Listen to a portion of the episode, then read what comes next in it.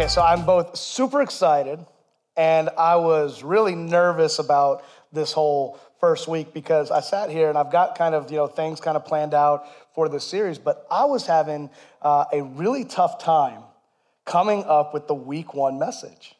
It, I, was just, it was challenging me and I was struggling and I was like, okay, God, um, how do we start this, this, this series, Heaven Came Down? I know how I want to end it, but how are we going to begin the, the series. And uh, it really wasn't until Thursday night, Friday, and then Saturday morning, it really started to kind of all come together uh, and, and kind of took shape through what I was studying and what I was kind of vibing. And uh, so I hope, listen, I'm going to forewarn you that the, the first part of it is some, some teaching. I'm going to teach a little bit this morning. Um, and, uh, and so, how many, how many know that? Um, how, many, how many would like to know Jesus' real name this morning? Right? Like, how many, how many have ever thought his name is Jesus? Like, what do you mean his real name? You're going to learn. Um, eh, it's, it's interesting, right? Because as I was diving into this, I was like, oh, all of this is so good. And, and, it's, uh, and there, there's such good uh, lessons within even just the name of Jesus. So, uh, how many would recognize this quote? What's in a name? That which we call a rose by any other name would smell as sweet. William Shakespeare, right? Um, saying that when we look at a rose, we, we, we know what it smells like, we know that it's sweet. You can call it whatever you want, it still holds the same purpose, right? The, the, the, the, the rose doesn't change because we call it anything else. The rose is still the rose. It still smells sweet. It still holds its value and its purpose. And, uh, and can I tell you that um, when we look at who Jesus is, and when I challenge you with uh, just, here's what I, I, I'm going to preface this whole thing. I'm not asking you to change what you call Jesus.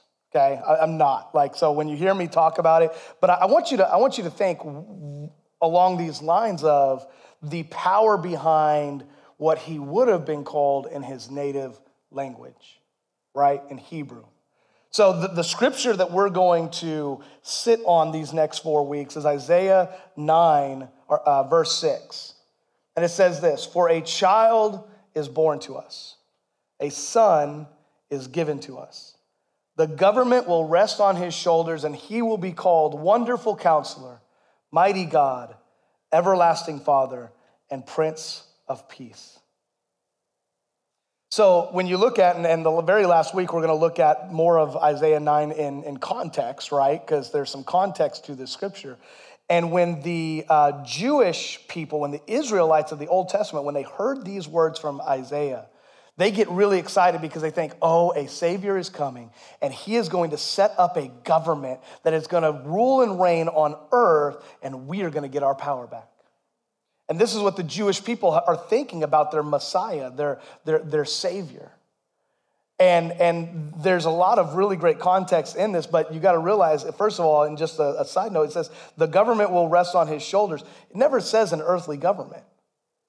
It never says it's a government that he's going to rule and reign here. It says the government. He's coming to set up an eternal government that will rule and reign and, and have purpose. And then they give these four names, and over the next two weeks, we're going to look at these four names that they give Jesus in Isaiah 9. But today, I want to look at the name of Jesus. Now, May say some controversial things this morning. Sorry, not really. Um, I, I'm here to challenge your thought process a little bit. But can I tell you that the name of Jesus isn't special? I've already like, okay, you blasphemous little punk. Um, uh, listen, listen. I'm gonna teach. I'm gonna let me teach. Okay. So it doesn't it doesn't hold a lot of special value. Now listen here, and, and this is where it's separated what we believe and think and know of Jesus, our Savior, and the name Jesus are two different things. The name Jesus was a common name back then. This is, this is, this is the reality of, of Jesus. Um, now, they didn't actually use the word Jesus.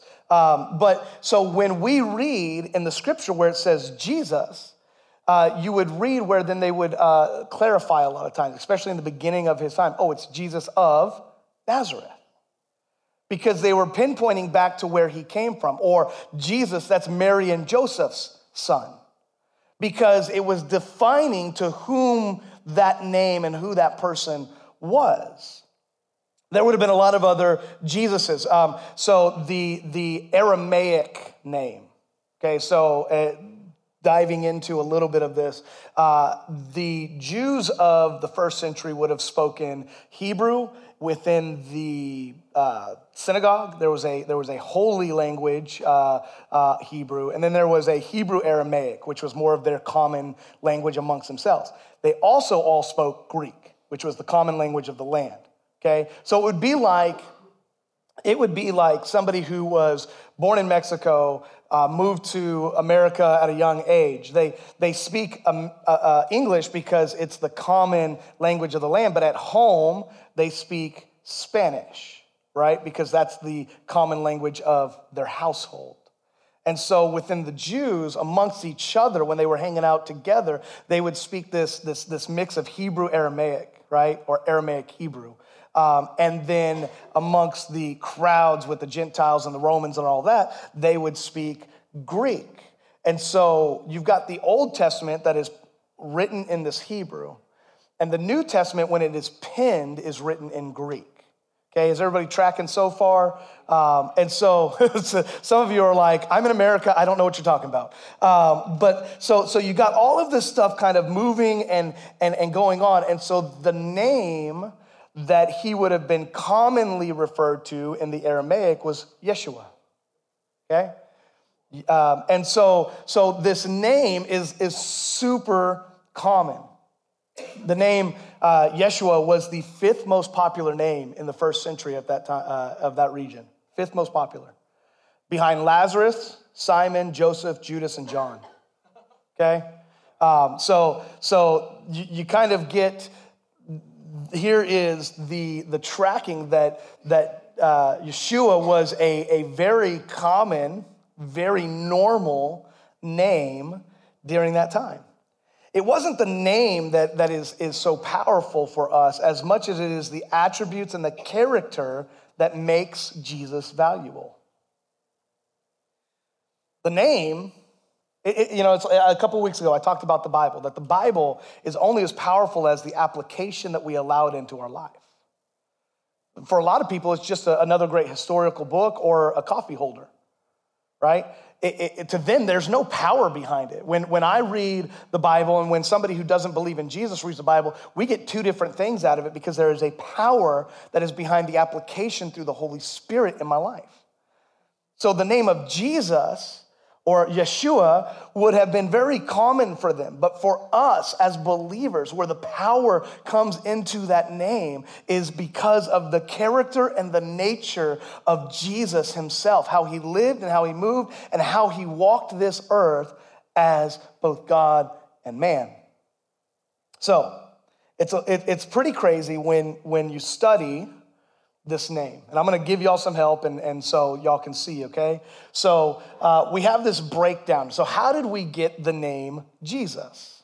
Right? That we, it's written in all of our uh, Bibles, it's, it's what we say, it's, it's, you know, Jesus, Jesus, Jesus, okay? So we, we have Yehoshua, which would be the, the traditional Hebrew, right? Then you've got Yeshua, the Aramaic. Then you get to the Greek, right? And so this is when they're writing the New Testament they, they, they start to change some things because of the way that their alphabet is written differently than the Hebrew and Aramaic alphabet. There are, there are things like the SH that the Greek didn't have. And so they listen, it's called transliteration, okay? It's a big word for it. They, it's how it sounds and how they can spell it in their alphabet, okay? So it's, it's, it's like if you ever hear a word that you don't know how to spell and you, you, know, you try to sound it out, you're, you're thinking through this lens of, I know how certain things go together. And so if I put these letters together, it makes that sound. Well, that's what transliteration is. And so when they get to the Aramaic, Yeshua, they, they, when they transliterate to Greek, it's the I E S O U S. And that's where we start to get that, that sus uh, sound on Jesus. um, and it's uso. Uh, uh, I've, listen, I've studied this all week and still can't say some of these words correctly, but it's like elongated E is the IE, and then uh, sus. Okay? So that's Greek. Now, there is a big gap that I didn't put on here between Greek and English. So, right? So what happens is, is when they, they, they write the New Testament in Greek, they get the Greek version of, uh, of, of Yeshua. What happens is then when they start to, to translate it into different languages, they start to transliterate the Greek. So, um, somewhere along the line, they believe that German monks turned the I into a jade because they, listen, this is straight up uh, the, the reasoning, because they thought it looked better. That's it. They thought it looked prettier, okay? So the I turned into a J, and then uh, from, from the German to French is where we got the S-U-S because they actually wrote it with like a C-H and that's how they pronounced it. And so, uh, but the C-H made a Z sound. Listen, languages confuse the heck out of me. So between Greek, you've got German, you've got uh, French, and, and probably uh, one or two other things mixed in there, and we get to the Jesus English translation. Okay? So you kind of see, hopefully you kind of tracking with me this, this name, this Hebrew name that has been changed throughout generation to generation so that every generation has a way of saying it. Now, globally, English is acknowledged, and so a lot of people would say Jesus, but in, in certain parts of the world, you probably would still get these, uh, these different formats of how to say him, even in uh, common like French and stuff like that. It's just like if you, if you are named uh, John in American, uh, in the English language, right? When you go to Mexico, it's Juan. It's the same thing. Same name, just different ways of pronouncing it and putting it together. And you may be thinking, why does this have anything to do with what I need to learn? First of all, I think it's really cool. Okay? To be able to say, like, how, you know, how did we get to Jesus as Jesus? Is, is kind of a neat thing because I mean we've all I've always listen maybe I'm just the only young dumb and, and whatever and, I'm, and young is, is starting to stretch it um, but but I just always thought Jesus was Jesus. Like, you know, it's written in the Bible like that. So it's, his name is Jesus. That's what separated him because there's no other Jesus. And then you start to like realize, wait a minute, no, like there's a lot of things that aren't told about that name and the purpose of that name. And so, what is the purpose and the meaning and, and the value behind that name? So, here's the thing all of these, go back to the, the massive jumbly of, of names, right? all of these names, Yehoshua, Yeshua, that Greek uh, version, and Jesus, okay, they're all a form of Joshua. Jesus' name would have been a form of Joshua. So if anybody ever asks you, what is Jesus' real name? It's Joshua. My wife looked at me yesterday when I was telling her this, and she goes, Don't, don't get up there and lie to these people. Look it up. It, it, listen, uh, now, you know, I'm sure there was variations of that name, but, but if you look it up and you listen, I, I, hold me to it, but I promise you, I've done a lot of studying this week on these names. If you look up the book of Joshua, okay, you're going to get that, that Hebrew variation, that very first one. When you look up Acts 7:45, and it's talking about Joshua and how he defeated the, the, the enemies uh, in the Old Testament, guess what name it uses? Jesus. Don't believe me. Anybody got a Bible with them? Anybody actually have like a, a physical Bible? All of you. Look up Acts 7:45 and tell me if it doesn't say, some of them will say Joshua, some of them will say Jesus. But when you look up the, uh, the Greek literature of it, it is the same word okay? It's super cool um, because I was like, no, there's, there's no way that that's true. I'll see what my, my Bible says real quick here. Acts 7.45, uh, let's see. I know some of you are like, this, is, this isn't really all that interesting. I get it, but you're going to get there, okay? We're going to get there, I promise you. Um, so after receiving the tabernacle, our ancestors under Joshua, mine says Joshua. In the NIV, it says Jesus. Um, in the King James, I believe it also says Jesus. Uh, and, and so it's that same name. It's that same Yeshua, the Aramaic version, or Yeshua. Uh, you add that OU sound. So Joshua is, is where we, is, is the end of the line, the beginning of the line is the name that, that Jesus would have been named on earth. So, why does that mean anything to us? Because the meaning of Joshua, the meaning of, of the name Joshua is God saves. Uh, some, some, some, trans, uh, some translation will say that it's, it's God is salvation.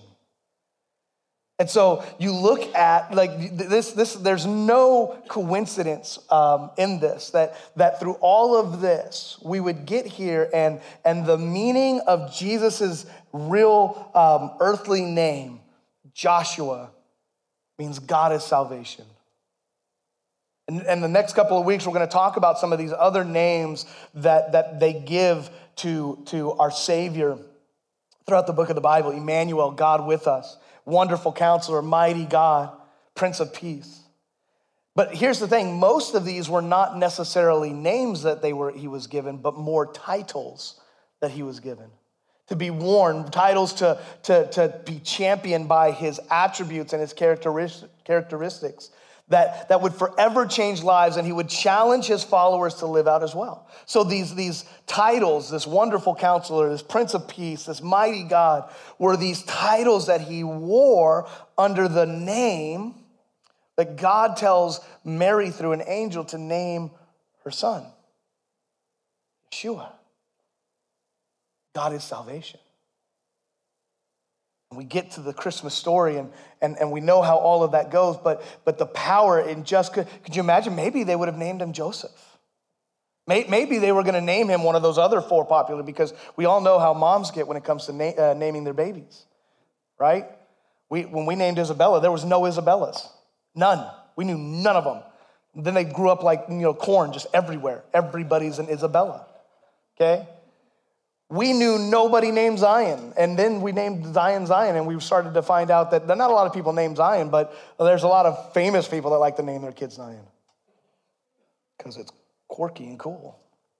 But there's something about a name. And then there's the secondary name that we get to Jesus Christ. Maybe you're, you're ignorant like me and you thought that was just his last name. Okay, hold on, listen. Let's, let's throw pride aside. How many thought at one point in their life that Christ was Jesus' last name? Okay? Thank you. Thank you for not making me feel dumb. Okay? Thank you, thank you. Okay? So, neat fact surnames didn't come into existence until the 11th century. So, so I've always wondered why did we never know Jesus' last name? Why, why, you know, Mary and, and, and Joseph, they, they had to have something, but there were no surnames back in that day. You would have been like Jesus, son of Joseph, or Jesus of Nazareth, right? So you would have been known by location or you would have known by family, um, but there was no surname like, like Bodenhamer or Smith or anything like that because um, those kind of came from the 11th century when uh, a, a baron uh, in, in uh, a royal family started to define people by what they did um, and their, their family. So family name and what they did. That's why, you know, a lot of uh, Bodenhamer would go back to some type of uh, blacksmithing or, you know, something like that. Uh, and Bowden was actually a place. Uh, and so you get these, these combinations of where you're from and what you do. Um, a lot of smiths, was because they were blacksmiths of some sort. They were they worked with their hands, and so uh, so just the interesting fact there was no surnames, and so Christ is not the the last name of Jesus. Um, so, what does that word Christ mean? So we know what Jesus means now, right? Yeshua. God is salvation. And then we get to the word, the, the word Christ. And that word Christ comes from a Greek word Chrio, okay? So that Greek word chrio means to smear or rub with oil, to anoint. Okay? It, it, it's the act of anointing. It's, it's to literally take something and to, to anoint somebody with oil. How many have been in church services where somebody's been anointed with oil or, or they talk about it or, you know, prayer gatherings, they have the oil bottle out and they shake it like it's, you know, you know, special. Um, and, then, you know, they rub, you know. So, and then there's a, I would love to do a whole nother series on anointing because it's really, really interesting. Um, so we get that word chrio from uh, to smear or rub oil. And then the, when you get the oil, when you are anointed with the oil, you are Christo, Christ. Yeshua, God is salvation, the anointed one. Jesus Christ is a description of what his purpose was on earth. God is salvation, the anointed one. Um, the other word that we hear a lot is Messiah. And Messiah is just the Hebrew variation of Christo.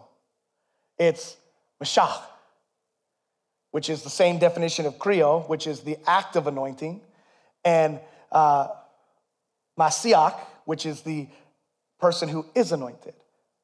So now the interesting aspect of this is that there are many Christos and many Mashiachs, Messiahs and Christ throughout the Bible. So when Aaron and his boys are anointed to become the first priest, they become the very first Mashiach, Messiah, anointed one. Every time that a king was blessed and anointed to, to rule over Israel, they were a Mashiach, an anointed one. And, and then you get to, and, and by the way, so the, the three kind of uh, people that get anointed throughout the, uh, the, the Bible are priests, prophets, and kings, right? So to, to be anointed, it was a ritual where you had a special blend of oil poured onto your head, and the anointing marked a person or place as a portal between heaven and earth.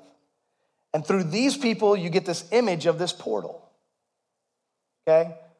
Through the, uh, through the priest or through the king, you get the image of God's rule. Through the priest, you get the image of God's presence. And through uh, the prophets, you get an image of God's word and purpose as they're anointed to do God's will. Now, we know based off of Samuel and based off of that, that, that kings got anointed. We know that that uh, priest, or at least the high priest, got anointed. We know that there's at least one prophet that gets anointed. We don't know about that, that it's a, a common thing, but we know that, that some prophets did. But then you get to the Old Te- or the New Testament, and, and there really isn't much talked about the anointing as far as that goes. Matter of fact, when you look it up, the, the, most, most of the time when you get that word Christ, it is literally pointed back to Jesus, the anointed one. The only other time we really see it is in the book of James when it says that if you are sick, to call the elders and have them pray and to anoint you. And so, like I said, there's a whole other message that I won't uh, bunny trail into this morning about the anointing. But when you look at it in the New Testament, most of the times when, when they're talking about the anointing and the anointed one, they're talking back to Jesus, Yeshua Christo. God is salvation through the anointed one. And it's so vital and so important to understand these things as we enter this season. And I hope that for the rest of your life, it will challenge and change how you see um, his name and how you see what he has spoken. And listen, if you want to dive in a little bit about the anointed, um, I would encourage you to go uh, on podcast, go to the Bible Project.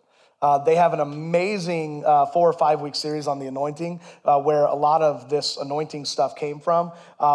Super, super amazing. Uh, I love the Bible Project. Uh, so, with that, here's the thing. I've got three thoughts, and the, the, the intro is really the setup for everything. This is going to go by pretty quick as far as what I want to leave you with.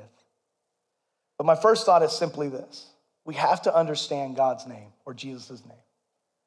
It just it wasn't just some cute things so that we could put on t shirts, books, banners, but there was a purpose behind Yeshua's name.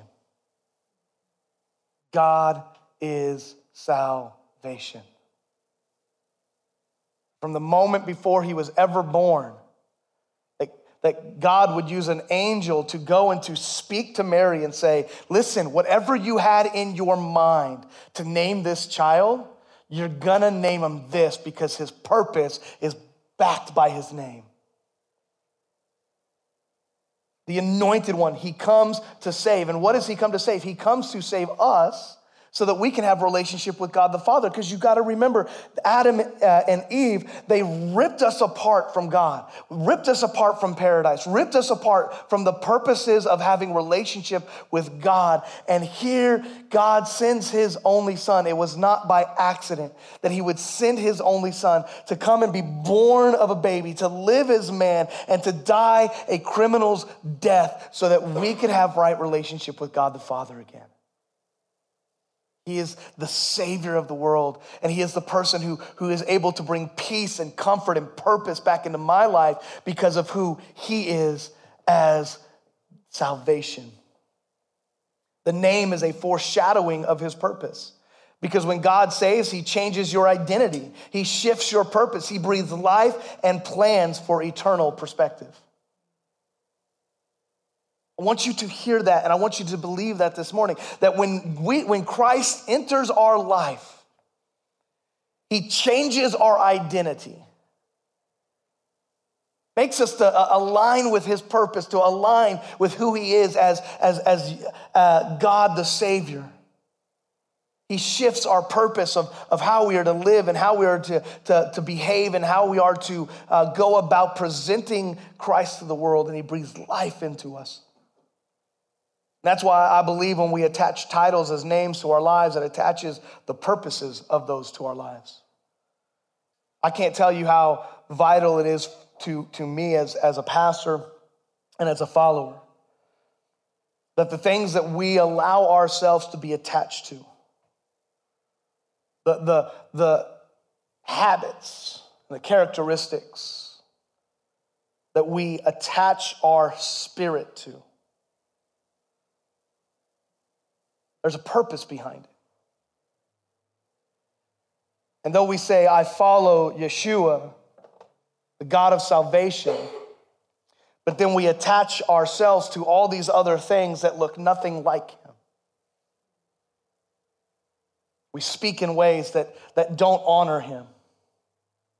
We, we, we live in ways that don't honor Him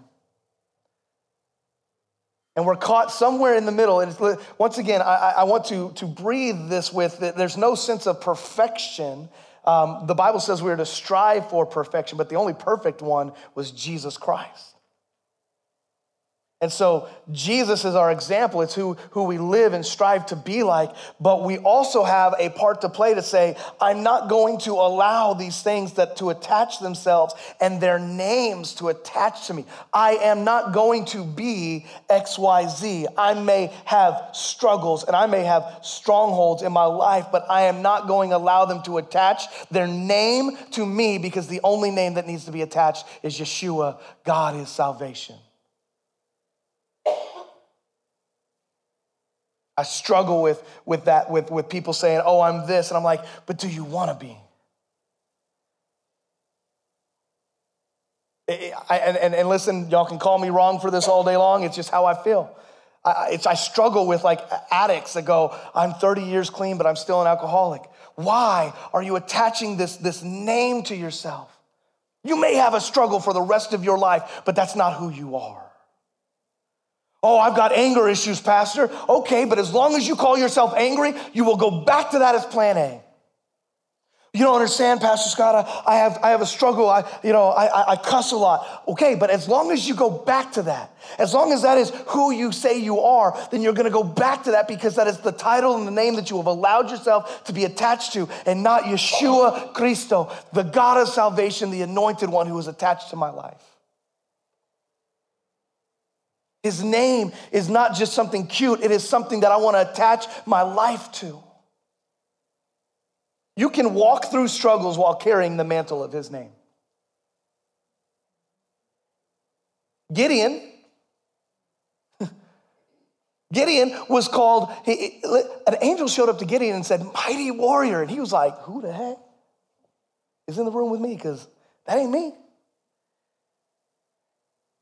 Here's what I love about this story is Gideon then starts to describe who he is to the angel of the Lord. He says, No, no, no, no, no, no, no.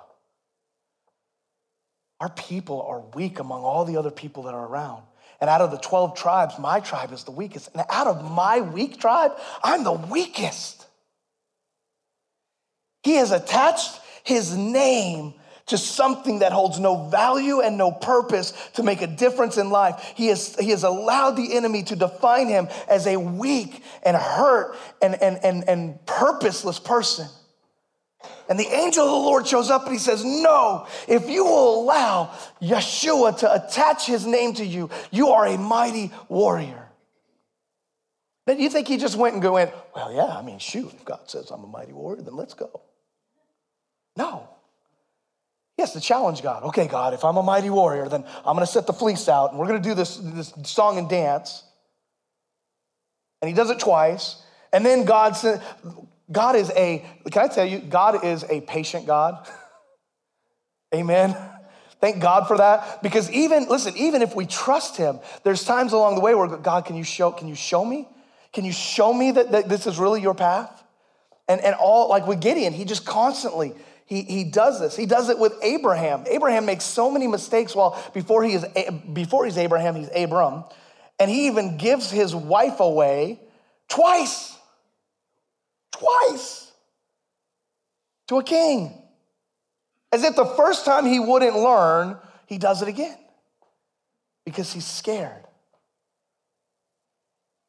Peter, we all know how mouthy and irresponsible Peter was.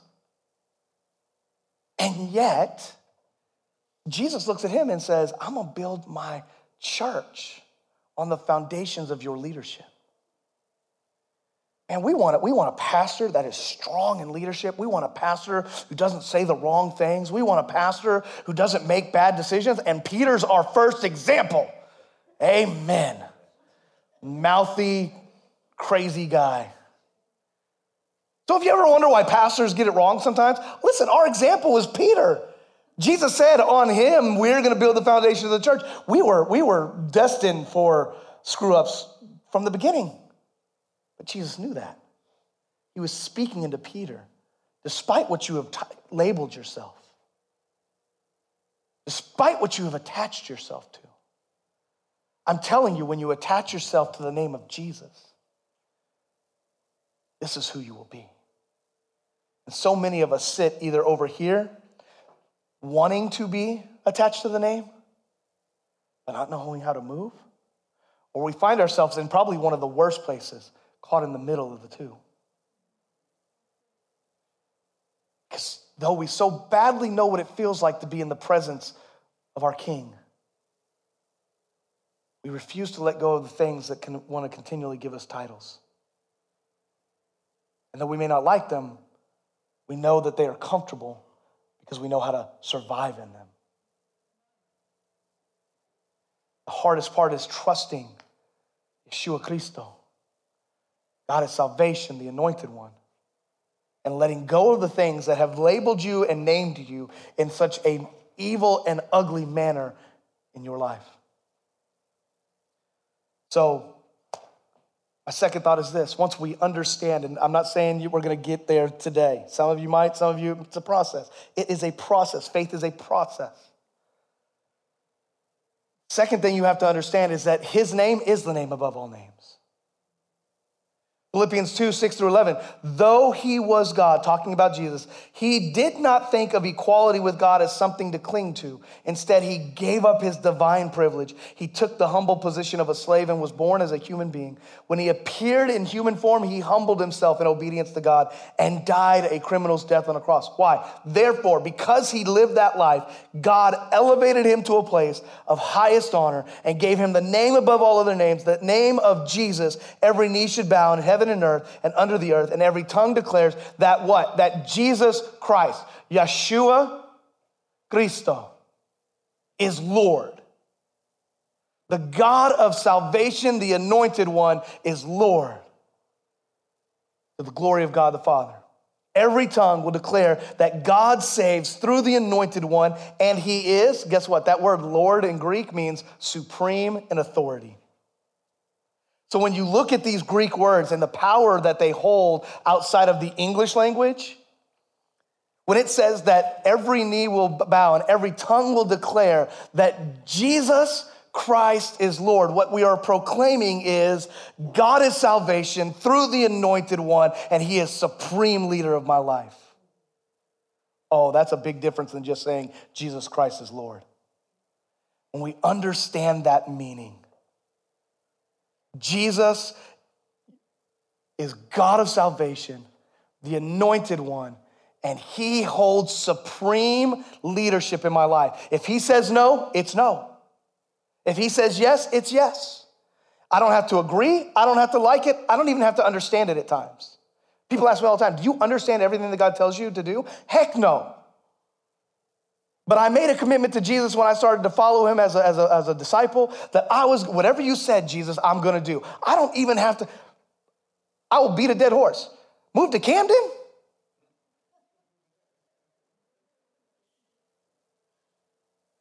Listen, that's not on anybody's to do list if you haven't lived here.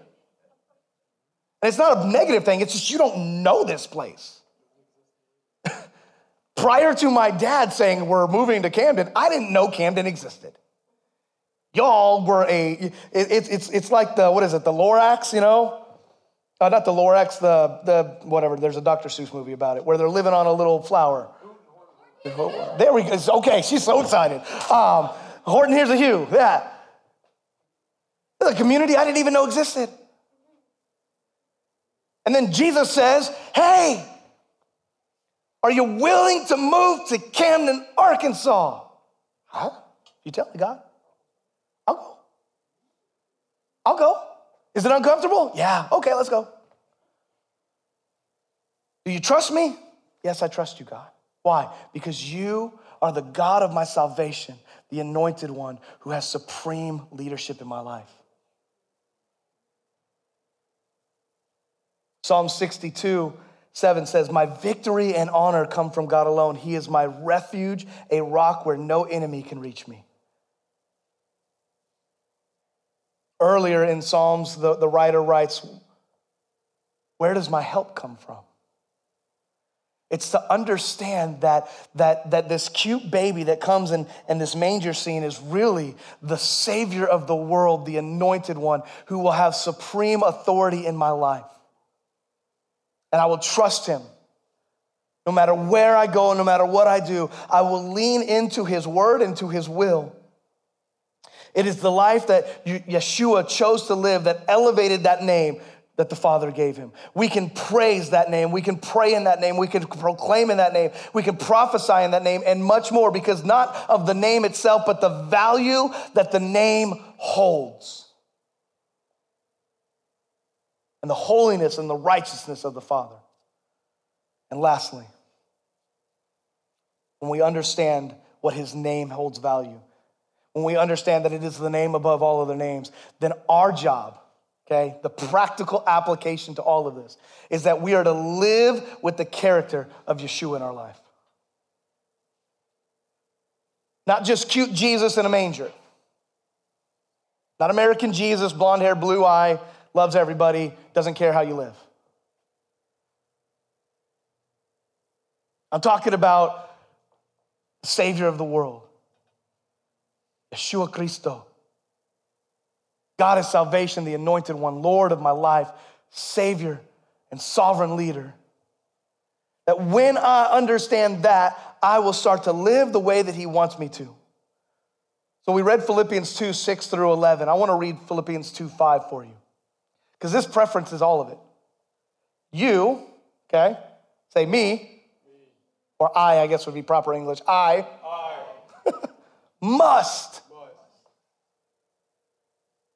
There's no options there, right? I don't see a you get to choose in there. You know, I don't see a, I don't, I don't see a, well, on days that, that start with W, I get to. It says, you must. we must, what? What do we must do? Have the same attitude that Christ Jesus had. What? He's perfect. He's God. How can I live like that? Because when you stop giving yourself excuses, you will start to find his purpose. Ooh, curl them toes. Don't worry, all week I've had to curl my toes. So if I have to curl mine, you have to curl yours. When we stop giving excuses to why we attach our name to these other names that aren't lining up with Yeshua, we start to realize that the Bible calls us out a long time ago and says, You must live in the same attitude that Christ had. That you must determine that circumstances don't get to define you, that emotions don't get to define you. We're human, all of those play a factor in them. But I'm not gonna give them excuses that I will not follow Jesus a proper way because of what I'm walking through. That's not faith. Faith says no matter what I'm walking through, I have a trust. I may not get it right all the time. I may not act right all the time. I may say something that I need to ask for forgiveness about, but I'm going to walk in the attitude of Jesus in my life. That word attitude means to exercise the mind, have a sentiment or opinion of, to be mentally disposed in a certain direction, and set the affection on. What does that mean? That I'm going to guard my heart and mind and soul away from the things of the world, focused in on who Jesus is, and I'm gonna point my affections towards Jesus, and I'm gonna run in that way. What if everybody else says otherwise? I don't care. What if the Bible say? If 10,000 fall at my left and 20,000 at my right, though I will stay the course. Why? Because my affections aren't on what people's opinions are. And my affections are not set on what everybody else is doing or, or my circumstances. My focus and my affection is on my Savior and what he wants for me. So I won't speak the same way that everybody else speaks, and I won't think the same way that everybody else thinks, and I, I won't do the things that everybody else does. Why? Because I have a standard set that I must live in the attitude of Christ. It is placing God first in our lives. It is sacrificial living, putting others above us. It's living in forgiveness.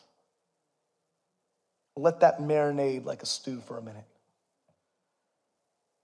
Forgiveness is one of the hardest things that we find because it means that our pride has to fall to either say we're sorry or to allow somebody into those emotional things in our life where we need to forgive them. It's saying, I'm going to decrease sinfulness and increase the presence of God and purpose of God in our lives. It is praying and living daily, not my will be done, but yours, God. Eric, you can throw some worship music on. He calls us this Christmas season like he has done since he has walked on this earth come and follow me. Come and follow me.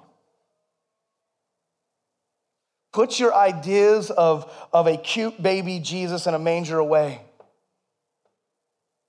Because that night when he was born, for something so powerful, so purposeful,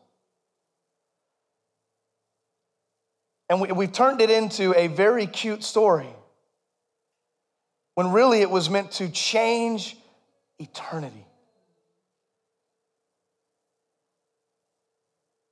God, His salvation, was born that day. The anointed one.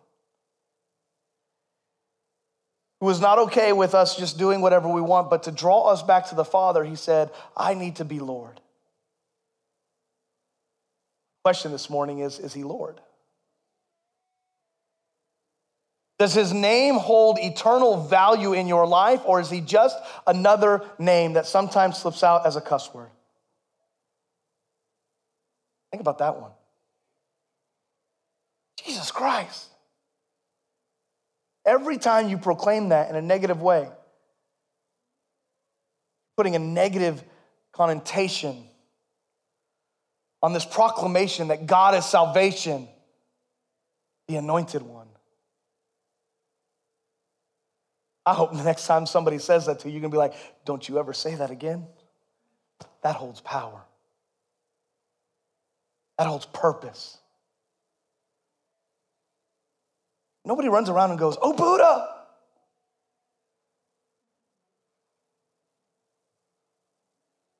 Oh, Muhammad. Why? Because none of those names hold power. We want to demean the name of Jesus because it holds power. You think the enemy doesn't know what he's doing? Oh, he wants to get that name so commonplace, so normal, that you don't even realize the power behind the name of Yeshua Christo. God is salvation, the anointed one.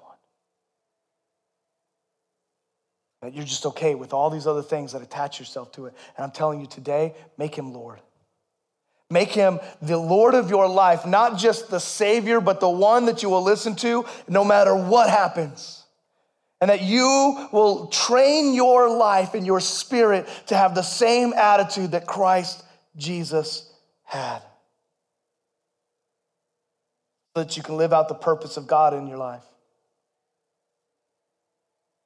so that you can show the world a loving and authentic God who wants to pour heaven into their hearts.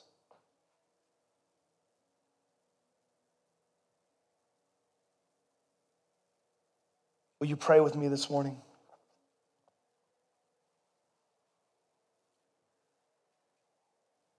Father, we, we lift you up this morning, knowing that you are a good God, but more importantly, that you are a righteous and holy God. And though you want relationship with us, it does not come at pandering to our desire, but giving us an option of a Savior. Yeshua. God is salvation. And so, God, I pray that as we go through this Christmas season, God, that you would work on our hearts to hear you, hear your word, and to hear your purpose and your will for our lives and, and what it means to follow you. God, challenge us this season to, to study and to learn ways to fall in love with you more to get close to your presence, God. The, throwing worship music on in the middle of, of, of a trial, throwing worship music on while we're getting ready for the day, setting the tone that my day is set on Jesus, my Savior and my Lord. That when somebody ticks us off, that God, that we would, we would stop and we would bow and we would bow our hearts in prayer even if we can't close our eyes, even if we can't get into all the prayer closet, that God, that our spirit would stop for a moment, a pause and say, God, I, I need you right now. Be my Savior and my Lord. So I don't say something or do something that's out of line with your will. God, help us, give us your attitude, the mindset of Christ, so that we can show people your purpose and to show people your love and to show how authentically good you are. God, I pray that we would go and we would change the world, not because of us, but because of the God in us. We love you. We praise you, give you glory and honor. I pray life change over each and every person that is here this morning. That we would carry the mantle of the name of Jesus Christ, God our salvation, the anointed one, into our workplaces, into our families, into Walmart, into our community, into all the places that we would go. We would carry your presence and we would live life accordingly as a follower of you, not just a churchgoer. We love you, Jesus. We thank you. We give you glory and honor. In Jesus' name we pray. Amen.